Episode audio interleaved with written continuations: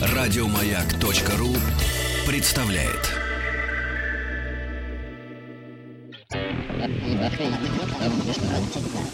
Объект 22. 22. Объект 22. Ученые выявили взаимосвязь между красотой природы и религиозностью ее жителей. Э, оказалось, что характер местности, в которой проживает человек, напрямую влияет на степень его религиозности. Чем красивее пейзажи, тем реже люди ходят э, в церковь. Оказалось действительно, что люди, проживающие среди радующих э, глаз каких территорий, той или иной степени красоты. Понятно, что понятие красоты тоже весьма условно. Но, э, тем не менее, психологи объясняют вот подобный эффект тем, что красивая природа и хорошая погода способствуют эмоциональной стабильности человека и оказывают на его психику благоприятное воздействие, ну, то есть как раз делают именно то, что многие люди ищут в какой-то вере, ну, в том числе в высшие силы. Это «Объект-22», я Евгений Стаховский, и высшие силы — это, конечно, прекрасно во многих своих проявлениях, тем более в том, что касается философии, и понятно, что, говоря уже о нашем спецпроекте по истории философии, понятно, что вопрос высших сил довольно часто и много занимал э, всевозможных философов, может быть, больше всего как раз э, в эпоху Средневековья, но сегодня в некоторые другие области. И хорошо, что здесь уже Петр Резвых, кандидат философских наук, ведущий научный сотрудник Института гуманитарных историко-теоретических исследований имени Полетаева, преподаватель школы философии Высшей школы экономики. Здравствуйте. Добрый вечер. Да, спасибо, Петр, что нашли на меня сегодня время, тем более, что Вообще немецкая философия последнее время довольно серьезно меня занимает в силу определенных обстоятельств. А уж классическая немецкая философия, как такой большой и серьезный пласт, эм, кажется мне одним из важнейших э, периодов в истории философии вообще, ну и э, в развитии человечества, дополнительно ко всему в частности. Сегодня э, к не самому, наверное, как мне кажется, известному товарищу, к не самому популярному, может быть, э, представителю этого этой философской традиции. Мне кажется, он известен, ну так, для широкой публики, может быть, поменьше, чем, скажем, э, чем Гегель или, допустим, Кант. Но, тем не менее, имя его, коль уж вписано в эту историю, то обойти не было никакой возможности. Речь о Фридрихе Шеллинге. Фридрихе Вильгельме Йозефе фон Шеллинге, о котором Сегодня от вас, надеюсь, узнать как можно больше, ну уж насколько позволит время. Мы постараемся. Да. Традиционно меня не сильно волнуют вопросы его биографии, хотя я не знаю, может, у него были какие-нибудь э, суровые травмы в жизни, которые повлияли на его мировоззрение. Ну, на самом деле, э, мне кажется, что Шеллинг — это как раз замечательный случай того, как э, очень продуктивно биография и мысль взаимодействуют друг с другом. Как, с одной стороны, Э, философская работа может э, сделать человека каким-то важным событием в биографии, готовым внутренне. А с другой стороны, каким образом э, биография формообразующая влияние действительно оказывает на и на формацию, и на логику развертывания философской мысли. Да? Шеллинг редкий случай, как мне кажется, баланса правильного и равновесия между этими двумя движениями. От мысли к жизни и от жизни к мысли. Мне кажется, это делает его привлекательным. И отчасти э, именно это сделало его э, философом, который вот в XIX веке э, ну, в определенный момент был отодвинут как бы на второй план по сравнению с великими системосозидателями. Вот. Если говорить о его, в общем, внешней биографии, то она была полна разнообразных превратностей, э, которые неразрывно связаны просто и с э, судьбами Германии, и судьбами Европы того времени. Ну, достаточно, на самом деле, посмотреть просто на даты жизни. Если мы посмотрим на э, годы жизни Шеллинга, мы увидим, что... Еще он родился в 1775, напомню, а скончался в 1854. Довольно много, 79 лет. Да, это означает, что... И это не просто 79 лет, а это поворотные судьбоносные годы в истории Европы. Да? Это означает, что Шеллинг пришел в философию в самом конце XVIII века, в 90-е годы XVIII века на волне массового увлечения революционными идеями, которые пришли из Франции. Да? Вот. Он пережил сложные политические процессы, связанные с восхождением и крушением проекта Наполеоновской империи. Он пережил несколько буржуазных революций. Одной из них он был свидетелем. В 1648 году, будучи в Берлине, он наблюдал воочию и э, разнообразные эксцессы э, революционных событий. Да? Он единственный из немецких классиков, от которого нам осталась фотография, дагеротип. Он вот дожил, оно что. Да, он дожил до того времени, когда э, уже технологии достигли вот э, того уровня развития, когда это было возможно. Когда он... мы совершенно точно знаем, как он выглядел, да, не ну, по каким-то зарисовкам, портретам, картинам и так далее, а да, называется. да. Хотя это уже очень-очень поздняя фотография, да, э, он уже очень пожилой, и э, тем не менее можно вот почувствовать как бы, его особенности, его какого-то вот личного облика. Означает ли это, сейчас уже не о фотографии, да, да, а, скажем, да. о каких-то военных революционных событиях, которые да. происходили в то время, означает ли это, что вопрос политический, да, философско-политический Шиллинга э, занимал больше остальных? Я бы так не сказал. Э, с политическими материями у Шеллинга всегда были такие неоднозначные отношения. Он никогда не был политическим философом, э, так сказать, par excellence, вот в том смысле, в каком мы можем назвать политическим философом Гегеля как автора философии права, да, или Фихте как создателя речей к немецкой нации. Э, нет. Но его всегда интересовало вот такое антропологическое измерение – Э, в том числе и политической и исторической жизни человека.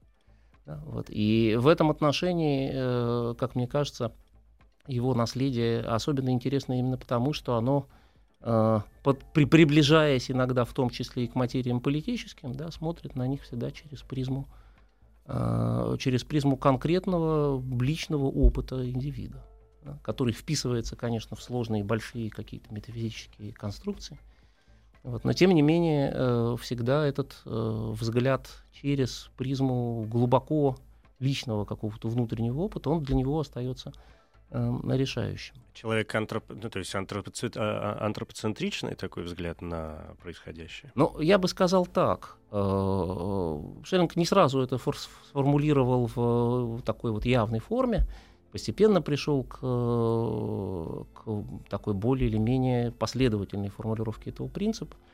Э, Шеллинг наследует все-таки э, проблемы и логику своего мышления от Канта, как и другие представители немецкого идеализма. Да? Но помним... Канта он, по-моему, критиковал же вообще да, в да, некоторых, да. Как все, в некоторых как, проявлениях. Да, да, как все э, ближайшие наследники Канта, да, был не, естественно, был не удовлетворен определенными решениями, которые Кантом были предложены, но главное, что Кантом было сделано, поворот, да, к, э, так сказать, поворот к представлению о том, что мы не можем э, выйти за пределы определенных границ, которые нам поставлены нашим собственным устройством, и не можем не учитывать того, что э, наш взгляд на вещи определен тем, да, какой инструментарий нам доступен. Э, Шеллинг эту мысль унаследовал от Канта и довольно радикально ее проводил э, в течение всей жизни.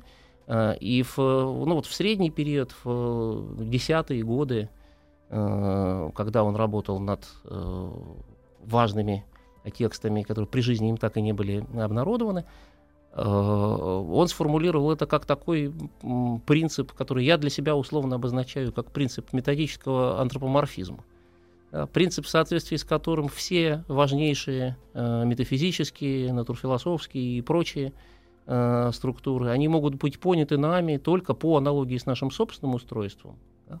потому что мы не можем совлечься этого устройства, мы не можем выйти за пределы самих себя. И философия, которая делает вид, что она не антропоморфически мыслит, она э, себя и других обманывает. Угу. Поэтому, если антропоморфизм явен, он не может нас обмануть. Mm-hmm. И Шеллинг целенаправленно э, строит многие свои размышления, чередуя абстрактные логические конструкции с примерами, которые апеллируют к внутреннему опыту его адресата э, и который каждый сам на себя может примерить. Ну вот здесь сразу два вопроса, которые, ну, собственно, вытекают из э, того, что вы сказали, как мне кажется.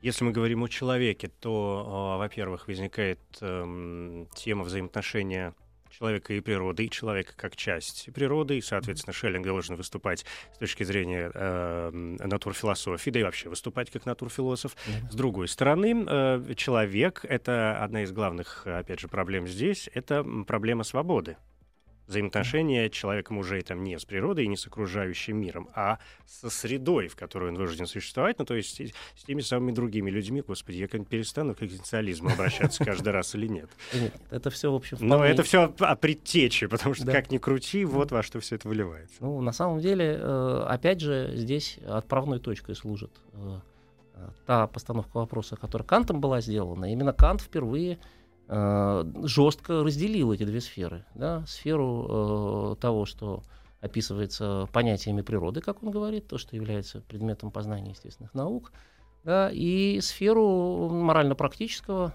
да, которая другой логикой совершенно направляется, и в которой понятие свободы, не выводимое никак из естественно-научных никаких принципов, да, играет решающую роль. И как раз э, да, на этом основано кантовское жесткое разграничение теоретического познания и морально-практического ориентирования в мире.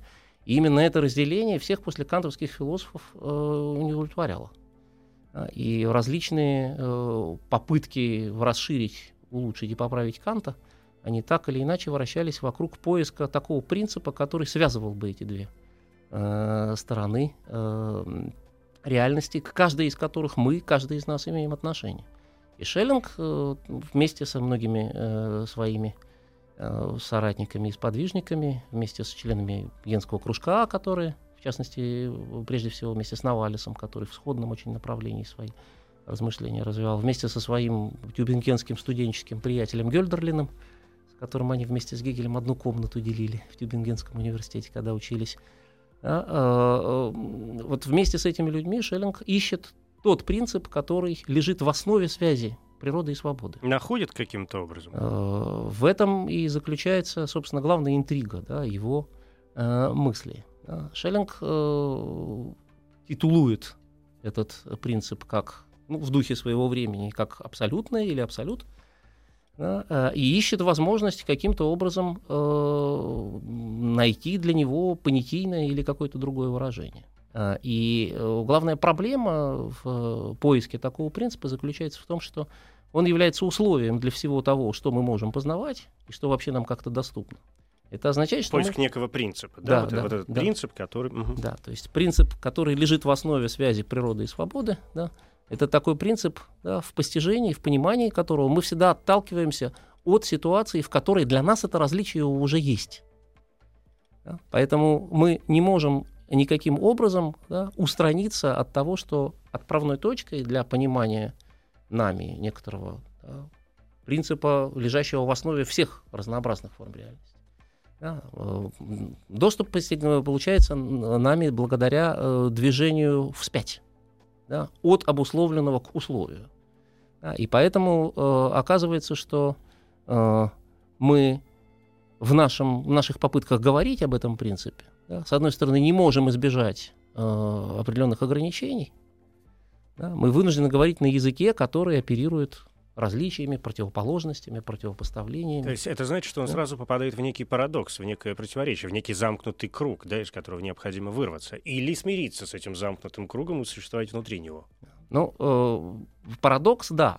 да вот, э, я бы не назвал это кругом, потому что э, потому что э, для того, чтобы пытаться говорить о том, что служит условием для понимания нами различных связей в мире, э, для этого ничего другого, кроме этих связей, у нас нет. И поэтому Шеллинг в своем творчестве очень много экспериментировал с разнообразными формами выражения одного и того же содержания. А в отличие... Во что это вылилось? Да. Это вылилось в совершенно удивительную, э, захватывающую э, историю э, смены разнообразных жанров. Если мы посмотрим на шеллинговское наследие, то мы увидим, что и это то, что на самом деле в XIX веке многими рассматривалось как недостаток или как некоторое свидетельство, так сказать, немощи интеллектуальной. А э, для современного читателя неожиданно оборачивается достоинством и образует одну из привлекательных сторон, мне кажется, его наследия. Э, если мы посмотрим на, просто на корпус текстов, которые нам от него остались, мы увидим, что там есть э, самые разные просто формы выражения и самые разные литературные жанры. Там есть трактаты, строго логически выстроенные в дедуктивной форме, там, значит, в геометрическом стиле, которые там Спинозе подражают. Мы увидим там э, э, значит, э, трактаты, построенные скорее в полемической форме, э, памфлеты философские, Э, ученые трактаты, которые сделаны по всем правилам тогдашней университетской гильертерской э, такой вот учености, э, там, значит, с цитированием античных авторов, с, с филологическими экскурсами лингвистическими. Мы найдем там романтическую повесть Клара, сочинение тоже с удивительной историей и с биографией тесно связанное. В диалоге найдем, э, ориентирующийся на традицию, ну, отчасти платоновского, отчасти ренессансного диалога. То есть экспериментирует он достаточно серьезно да, с разными да, жанрами. Да. А, найдем, а найдем тексты вообще неизвестных никому жанров, которым до сих пор и определение невозможно найти.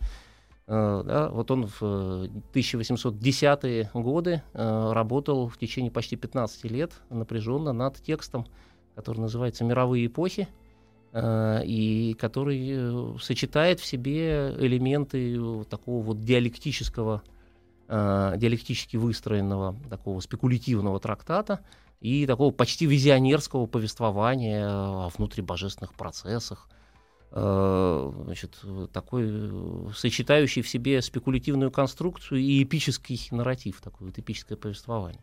Вот, поэтому действительно это такой вот удивительный э, удивительное разнообразие всевозможных форм выражения, да, э, которые сначала сбивают с толку э, вот, читателя. Э, и кажется, что в этих разных языках э, трудно найти какой-то один стержень, на который бы можно было бы... То есть о чем, собственно? Да, что, ты, что ты, товарищ, хочешь сказать да, нам в конце да. концов? Да, и, кстати говоря, современники, многие э, Шеллингу это ставили в упрек, Э, и это было предметом многообразных, э, многообразных э, таких шпилек всяких сатирических. Известно, что Гёте в «Фаусте» вывел такой иронический образ Шеллинга в образе Протея в сцене «Вальпургиевой ночи» в «Фаусте». Там есть такой персонаж, который все время, как этот античный бог, носящий соответствующее имя, появляется и исчезает, растворяется в воздухе, потом в другом облике появляется в другом месте, говорит, я тут его только, значит, попробовать зафиксировать где-то, он в другом месте появляется. Говорит, нет, я не там, я здесь. Означает ли это, что Шеллинг, ну, может быть, действительно складывается от него такое ощущение, что а, то ли он был неустойчив в каких-то положениях, к которым он то и дело приходил, то ли никак не мог найти вот ту центральную точку, за которую э, мог ухватиться, то ли просто, может быть, в разные годы жизни его действительно мотало от одного э, другому, и в итоге он мог не прийти вообще ни к чему.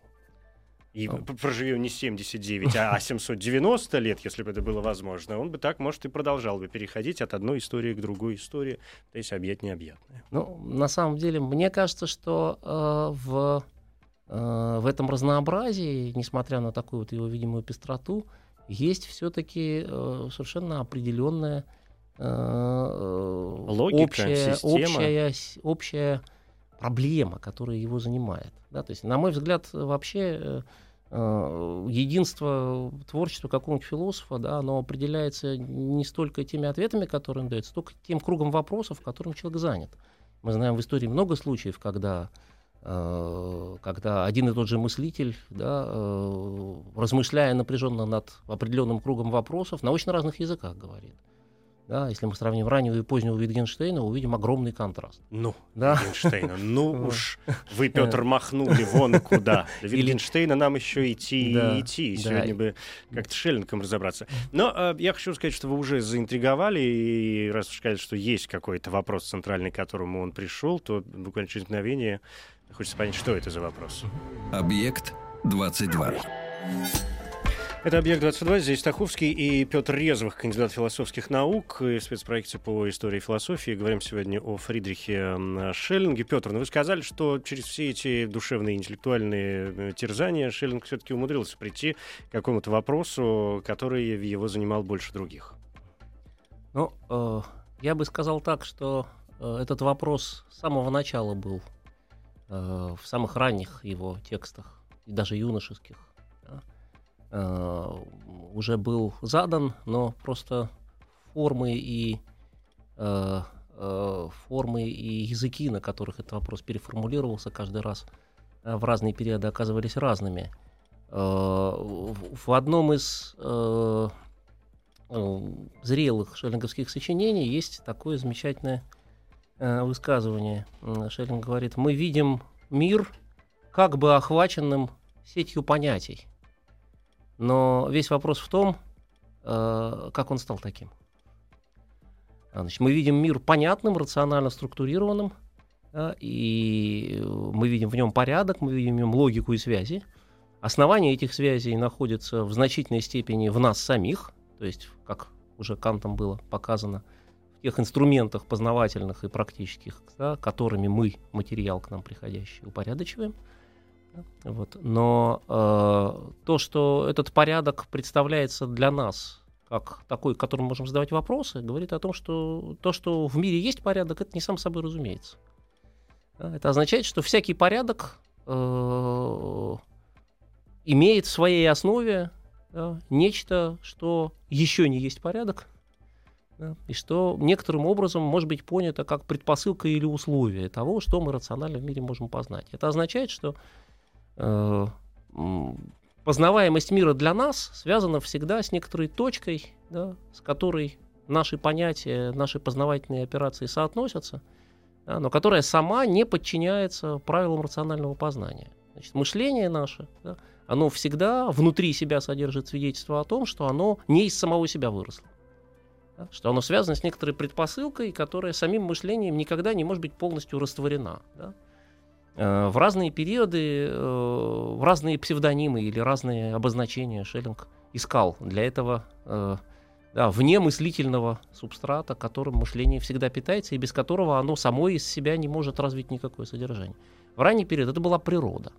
Природа, которая существует как некоторая э, живу, как некоторый живой процесс становления, внутри которого и человек, как мыслящий, находится, да, и который э, как бы через посредство человеческого познания да, раскрывается в каких-то своих внутренних структурах. То есть природа как некий организм. Да, природа как некоторое органическое целое, причем не просто органическое целое, которое налично, а как некоторый процесс постоянного воспроизведения и развертывания э, значит, вот каких-то связей, структуры и отношений в э, период, там, Виенский период и Вёрцбургский период для него да, одним из важных э, феноменов, в которых такая несамодостаточность мышления проявляется, был художественный опыт, опыт художественного творчества. То есть? То есть э, то, что э, э, происходит в искусстве, да, и то, что позволяет обнаружить для нас э, в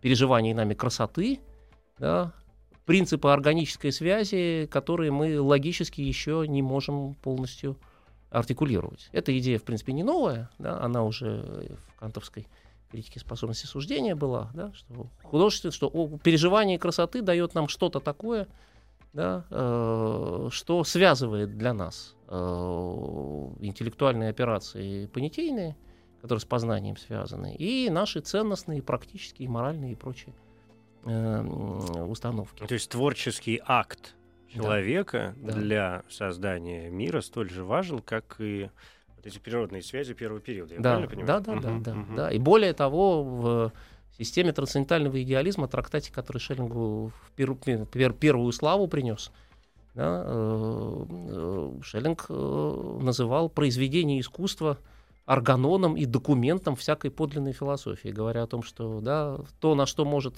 философ в конце концов указать, как на некоторый последний аргумент в пользу своей конструкции, это то, что художественный гений являет в, в образе красоты.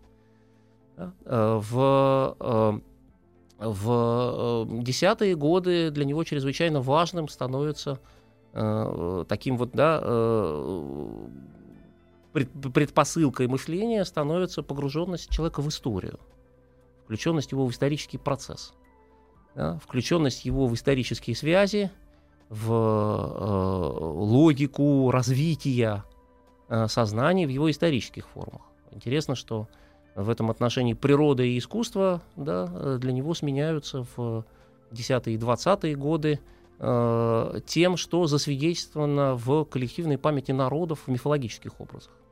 И в опыте. Э, да, и в опыте. В коллективном опыте. Да, в коллективном опыте народов.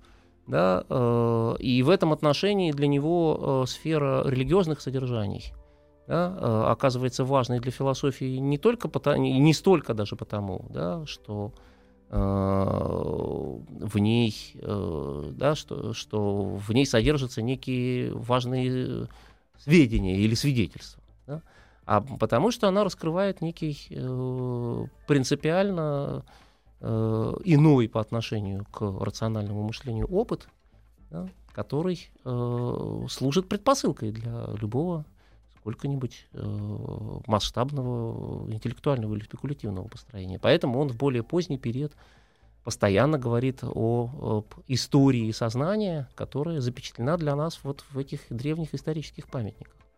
Пытается разгадать тайнопись древних мифологий э, и увидеть в ней э, свидетельство не просто каких-то представлений древних людей, да, а свидетельство неких событий, которые с самим человеческим сознанием произошли, к которым мы иначе, как через мифологические образы, не можем доступ получить. Это Чисто идея... научный ну. такой интерес и подход? Или в этом есть, э, скажем, некоторая мистическая основа?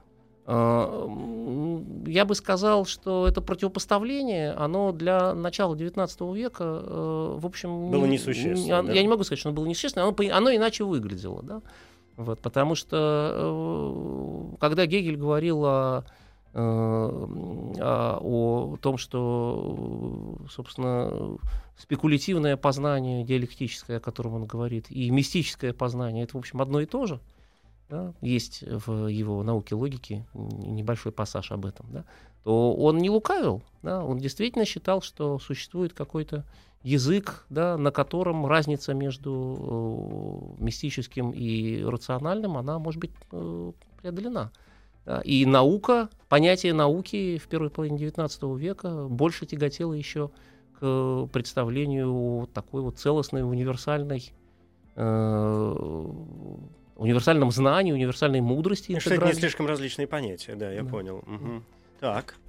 Вот, поэтому, э, да, и э, чрезвычайно важно, что во, во все эти периоды, да, и в, и в период, когда он э, с натурфилософией э, работал, и в период, когда он э, интенсивно работал с э, проблематикой художественного творчества, и э, в период его занятий э, вот, историей э, древних религий, мифологии, историей мистерий, э, в частности, античных мистерий. Да, в, везде и всюду для него э, главным ориентиром оставалось именно э, стремление, имея перед собой некую готовую реальность, да, э, прочитать за скрытую за этой некоторой ставшей уже реальностью, прочитать за ней какую-то жизнь, какое-то движение, какой-то процесс, который их породил. У него в мировых эпохах есть замечательный пассаж, где он говорит о том, что вот природа перед нами предстоит э, как совокупность памятников. Памятников незапамятного прошлого, по которым нам нужно попытаться это прошлое восстановить. И точно так же, как перед нами пирамиды стоят, как монументы ушедшей жизни, точно так же перед нами в природе определенные феномены, там, не знаю, геологические образования, скажем, или там Тогда только э, начиналось изучение палеонтологических объектов, да, или, скажем, там останки каких-то древних животных, которые где-то в слоях разных земли для нас сохранились, окаменелостей. Да. Это вызов для нашей способности, да, выйдя за пределы того, что нам непосредственно доступно, да, восстановить по ставшему то становление, которое за ними скрывается. Это снова вопрос связей? Э, ну, в общем, да. да. То есть э, это опять движение, это каждый раз движение от э, обусловленного к условию, да? Угу. От того, что порождено было некоторым процессом, к самому процессу. А, и поэтому, э, поэтому э, Шеллинг постоянно э, стремится, с одной стороны, удержать все время контакт с реальностью, удержать контакт с реальностью, как она предстает нам в определенных формах эмпирического знания. Это, кстати, очень любопытно. Э, Шеллинг не просто спекулятивные некие теории выдвигает, он свои э, философские концепции во все периоды своего творчества всегда выращивал на совершенно конкретном научном материале. Натурфилософские его работы впитали в себя важнейшие достижения естественных наук того времени, и более того, он не только... Тогда, еще, тогда это еще было возможно, да, дифференциация наук не достигла той степени, когда все главные результаты всех естественных наук не могут уже удержаться не только в одной голове. Да. Ну да, тогда ученые все занимались сразу всем. Да, тогда это еще, это было последнее время, когда это было возможно. Да, вот поэтому вот возможно было учесть самые важные нововведения, э, э, инновации, естественно, научные, и как-то их э, включить вот в некоторую большую философскую концепцию. Э, и, кстати говоря, интересно, что э, благодаря этому Шеллинг сумел ну, определенные, вполне э, релевантные прогнозы сделать для развития науки. Ну, скажем, он в 1837 году произнес в Академии наук Баварской замечательную речь. Называется «О новейшем открытии Фарадея». Вот только-только опубликованы были результаты исследований Фарадея о открытии явления электромагнитной индукции, связи между электричеством и магнетизмом. И Шеллинг в своей речи говорит, вот мы в наших натурфилософских э, построениях уже в конце 90-х годов 18 века предсказали, что такая связь будет обнаружена. И действительно, э, да, на основе определенных общесистемных соображений Шеллинг выдвинул вот эти, это представление о связи магнетизма и электричества, оно нашло потом себе эмпирическое подтверждение. Возникает ощущение, да. что э, изучение вообще этих вопросов и размышления над подобными mm-hmm. материями делалось для того, ну, это существовало как попытка выстроить некую закономерность, закономерность э, исторических процессов.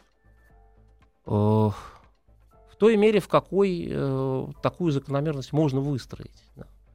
То есть, э, мне кажется, что... Нет, ну всегда да. возникает угу. вопрос, зачем? Если он угу, занимается да. построением этих связей, изучает угу, там да. какие-то исторические памятники, угу. пытается понять, почему люди действуют так или иначе, откуда все берется. Опять же, это натурфилософия и природа, как угу. она устроена прекрасно. Угу. Ну, то есть это какой-то такой... Э, сегодня действительно мы бы разложили это по массе, наверное, наук, но... Угу тогда, ну я не знаю, я не Шеллинг, поэтому да, у меня понятно. сейчас в сию секунду просто нет других идей, для чего бы это в принципе могло бы э, необходимо делать.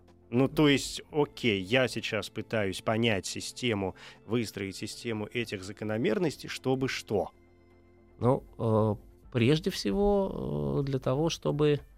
Ну, здесь как бы здесь два разных э, момента. Значит, один важный момент — это то, что все-таки э, вся эта спекулятивная философия немецкая начала XIX века, да, она направлялась представлением о том, что э, все, все еще направлялась представлением о том, что все разнообразные частные знания, да, они в конечном счете могут быть э, соединены в некоторой э, в некотором систематическом целом. Это не значит, что мы будем все знать, значит, у нас будет некоторый принцип... Некоторые полочки, не, да? Да, да у нас будет понял. некоторый принцип О втором принципе через минуту.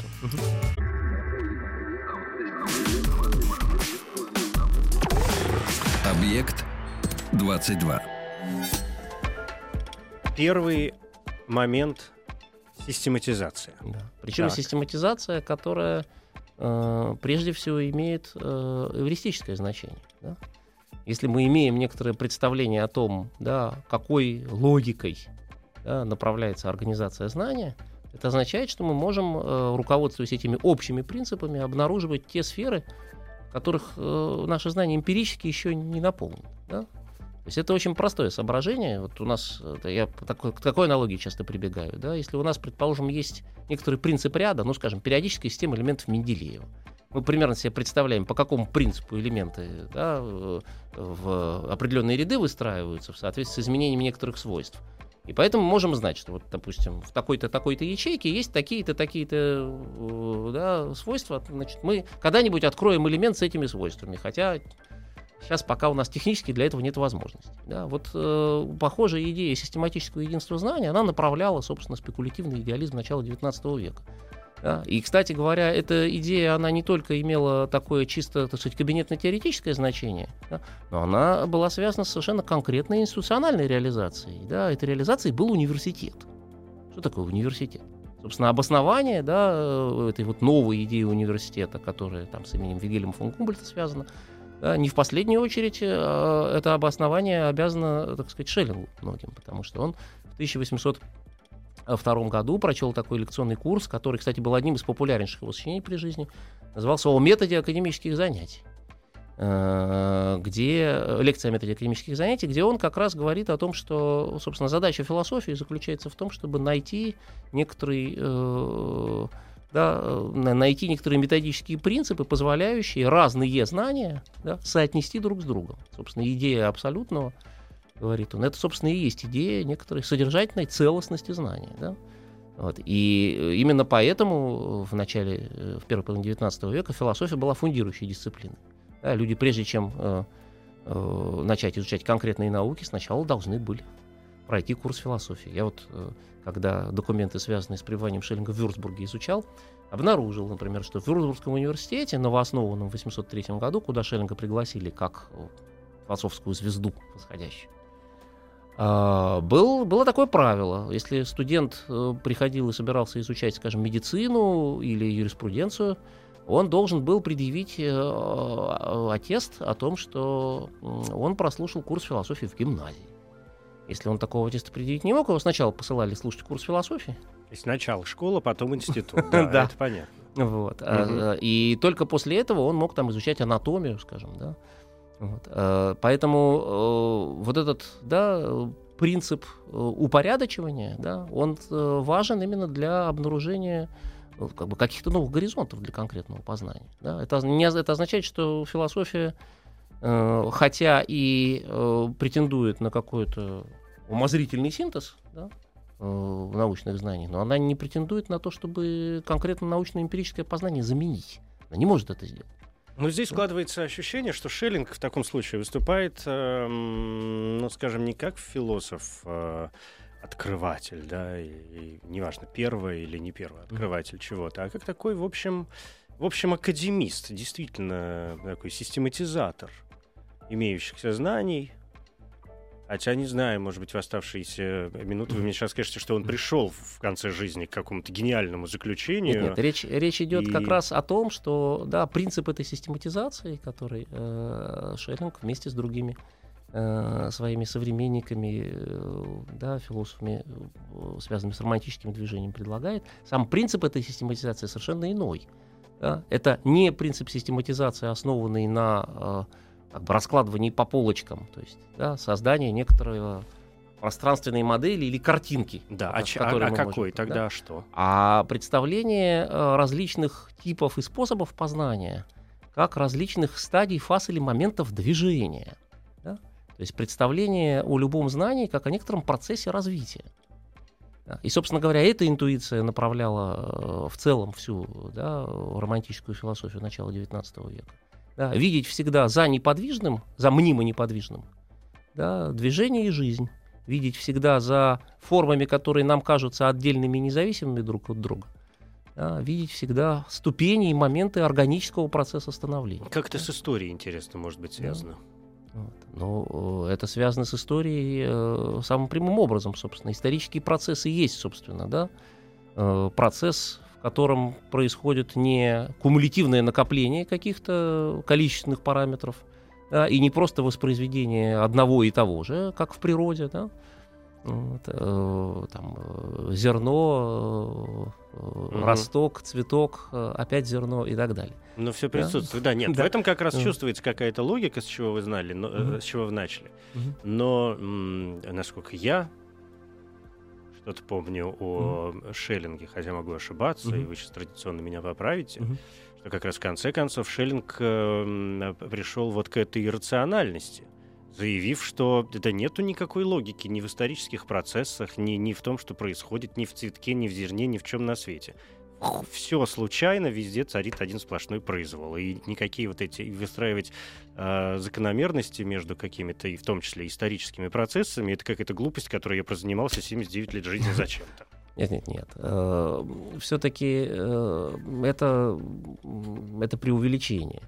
Да, и, кстати говоря, это преувеличение, порожденное э, ну, определенной традицией восприятия шенговского наследия, сформировавшийся вот в конце, ну, в конце 19-го, угу. преимущественно в начале 20 века. Да. То есть все-таки есть закономерность? Э, есть некоторая, есть некоторая логика, э, логика, да, логика исторического становления. Да.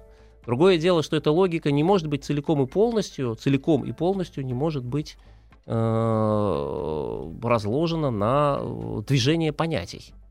Да? В, внутри внутри исторического процесса. То есть процессы существуют, но мы не способны дать им название, не способны определить, какие именно процессы. Мы не способны целиком и полностью охватить да, целиком вот и полностью систему? охватить всю эту систему. Да? И, собственно говоря, любая, любая идея очень простая. Любое рациональное объяснение, да, оно всегда вращается да, вокруг Мгм. какого-то принципа, который сам рационального обоснования не может получить. Да, любая система, она всегда, всегда вращается вокруг, вокруг пустого места. Ну, понятно, Да. да. То есть такое, как это как это детская пирамидка с кружочками, которые нанизываются на для кого-то вполне понятный стержень, а для кого-то, в общем, для какой-нибудь мартышки это не вполне понятная То есть конструкция. на самом деле идея очень простая, она, э, она и э, ранее... э, 10 секунд. Да. да. Вот, идея очень простая. Если мы э, знаем да, э, принцип э, связи элементов какого-то ряда, да, то это не значит, что мы знаем все элементы ряда. Все, вот это я понял. Какие-то числа Фибоначчи пошли. Да. Спасибо большое, Петр Резвых, кандидат философских наук. Ну, такая попытка понять, что происходило с э, Шеллингом. Ну, окей, да, спасибо.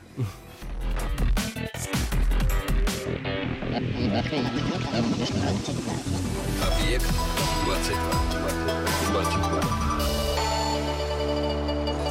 22. Объект 22. Еще больше подкастов на радиомаяк.ру.